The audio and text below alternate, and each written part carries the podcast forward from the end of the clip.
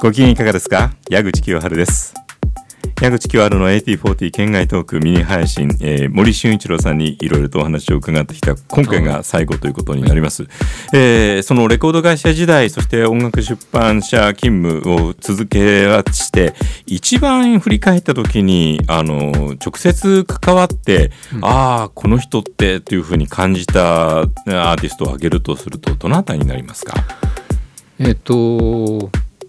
クイーンはいのはいメンバーはやっぱりあの、えっとプロモーション来日に来たのがええ84年の、はいえーロジャー・テイラーとはいジョン・ディーコンだったんで、ええ割と最初にこうがっつり毎日のようにいて、はい、えっと仕事もして、ええ夜もあの付き合飲っみてに行ってっていうのをやっえーた最初のこう外国人アーティストだったのはこの2人だったので。はあなんかやっぱりこの2人が僕の割と原点というかこうなんかうん判断する基準になってる感じがうんそういった形でま、あ、業務としてレコード会社の人間として大物とされる海外のアーティストと触れ合う、えーその最初に位置したのが、えークイーンのメンバー2人だったからそうですね、まあ、それ以降のいろいろな人たちと会ったとしてもやはりうんその2人から見てどうかみたいなそんなう感ん、じそにれなはっあちりゃう、ますね、うんでもその前にもしかしたら僕はあのあれかもしれないスコーピオンズの来日があったかなはあはあはあスコーピオンズ担ス当コだーっピたオんンですズはか、はい EMI 東芝 EMI に行った期間は短いんですけど、えー、RCA がやっぱり RCA が、えー、ととの契約が終わって、ええーと CD、えー、とアルバムが何も出てない状態で移籍だけしてきたんですよ。あそうだったんでですかその、えー、と武道館を含めた全国ツアーがあって、はいはい、それこについたて回ってあーえーとまあいろんなメディアの対応をしてたんですけどそれが多分ツアーとしては最初だったんですね、また音楽のジャンルとか国とかもそういう意味では相当ねそれ以降とは違う人たちにまずそうで接す点ねがあったということあの多分その当時ハードロックとかが好きというか、まあええもう含めて分かってるスタッフが多分まあたまたま入ってきた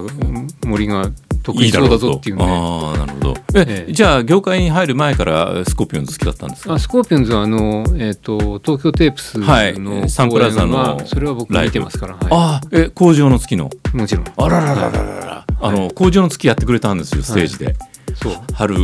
うん、工場のあのクラウス・マイナーがねあ山の上とのかはいステージの前にちょこんと座ってね、はい歌ってくれたんですよ、うんそれも覚えてますけどあの世界規模での本当に大成功するよりも前から日本には本当にスコーピオンズのねファンってそ多うですねかったですよね。だからそのまだアルバムがない状態でやって、えーその後にワールワールドワイドライブっていうのが出たのがそっかそっか。 EMI の1枚目。ははははじゃあまあなんとかのサソリ団サソリ団はいあの流れをでねすねはいきちんとした形で理解ソしリーてダンは使わなかったかな EMI 時代は。かかけさんかな最初にけさんです RVC かけさんでですやってたのは、はいやっぱり前のキャリアがあって、いその印象が強烈だと、引き継いだ時にあんまりそのまんまにしたくないなっいやていう気持ちそがあんるなんでこすとはなかったんですけど、ええワールドワイドライブは別にそのままいけるなと思ったんで、ああなるほどそねのまま出しただけうなんん、ですそけれど、はそれでいいだろうと。でそういう意味ではクイーンにねあのたどり着いた際も、うん日本でやっぱりクイーンを売ったというとワーナー・パイオニアがそうですね最初だったイメージがすごく強くて、えーそれを引き継ぐような形になった時はどんな意識がありました、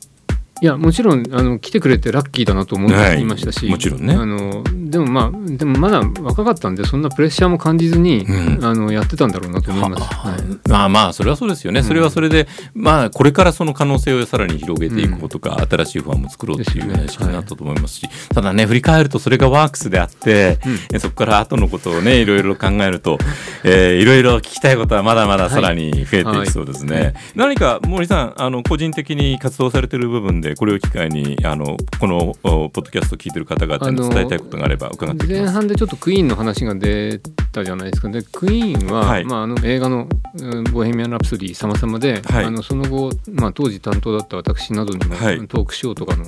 出番で声がかかったりするわけですけども、おーはいでまあその当時の80年代ですね僕のはい担当はね、ワーナーから、えーワーナーパイオニアから東芝 MI に移ってきた後、はいワークスからってことで。あーワークスからでまあわあすそこごいアルバムからでしたワねークスの時に初めてプロモーション来日もしてるのでその辺のネタが結構美味しいっていうので、あーはいはい今ノートの方でああ、はいのチラチラと、はいえー小出しにネあータを書いては、えー出してるんですけどそれはどういう形で調べればそのノートのところに行きつけるんでしょうかどうなんでしょうねえ自分で検索したことないんですよあーわかんないですでも僕一応「春森」っていう名前で、はいえーあの SHUN CUN 森は MORI MORI はいそれいう名前でやってるの多分それでいけるんじゃないですかねあなるほあとどラぜひラジオガガとかもタイトルにすごい使ってるのでララジオガガで検索していただくと引っかかるかもしれないなるほどなるほど、うんえそのあたりで本当に森さんじゃなければこれを語れないだろうというようなことがえー読めるという、ラジオガガっていい曲ですね今更言うのもあれですけどあーあれはやっぱりレディオ画家じゃなくラジオ画家にしたかったラジオガガですねすごくあるわけですね、はいいえやえっ、とね、まあ、当時最初にねあはいのアルバムが来た時に、はいこれがシングルですって言われて、ー、えーえーえそれはね結構戸惑いましたよやっぱりああイントロが40何秒あったし長いんだもんだって、うん、なかなか歌は始まらなかったですよね始まらないし感想長いし、うん、確かにででつまんじゃえっつってショートバージョン作ってあのこっそり配り始めたら はいあのキャピトルも同じこと考えたらしくて、はいアメアメリカでもやっぱりショートバージョン作りましたってそん送なってのきたがんでできたとそれはでも商品化されてないんですよね商品化はされてないです。そうだよねさすがにね、うんただはいねあのライブエイドはいはでい演奏したはいラジオガガは、はい多分それに一番近い尺ですあ4あ分4分21ぐらいステージバージョンなわけですねそうそうそうはいはいはいあれはほさらあの短い中に曲をできるだすけやんな入れきゃいけなかったからあれだけの数のねあじゃあ僕らが編集したのとほとんど一緒だったから、うんまあバレてても怒られなかっただろあうぐらいーのまあ、あれの存在がある限り はガタガタ言われなくてそもいやあのあなたたちのためにやったんですって言えるんじゃないかそとのねサンプラーあの取っとけばね7万円ぐらいで売れたらしいんですけどね、えーね尽きぬ話がまだまだありそうですが、えノートでもちょこちょこ小出しにしてはいます、えー森俊一郎さんとクイーンに関するさまざまなことは「えー、俊森、えーノートでいろいろと読むことができるということですのでぜひあなたも、えーご確認ください、えー本当はねあの仕事仲間のこととかあのいろいろなハプニング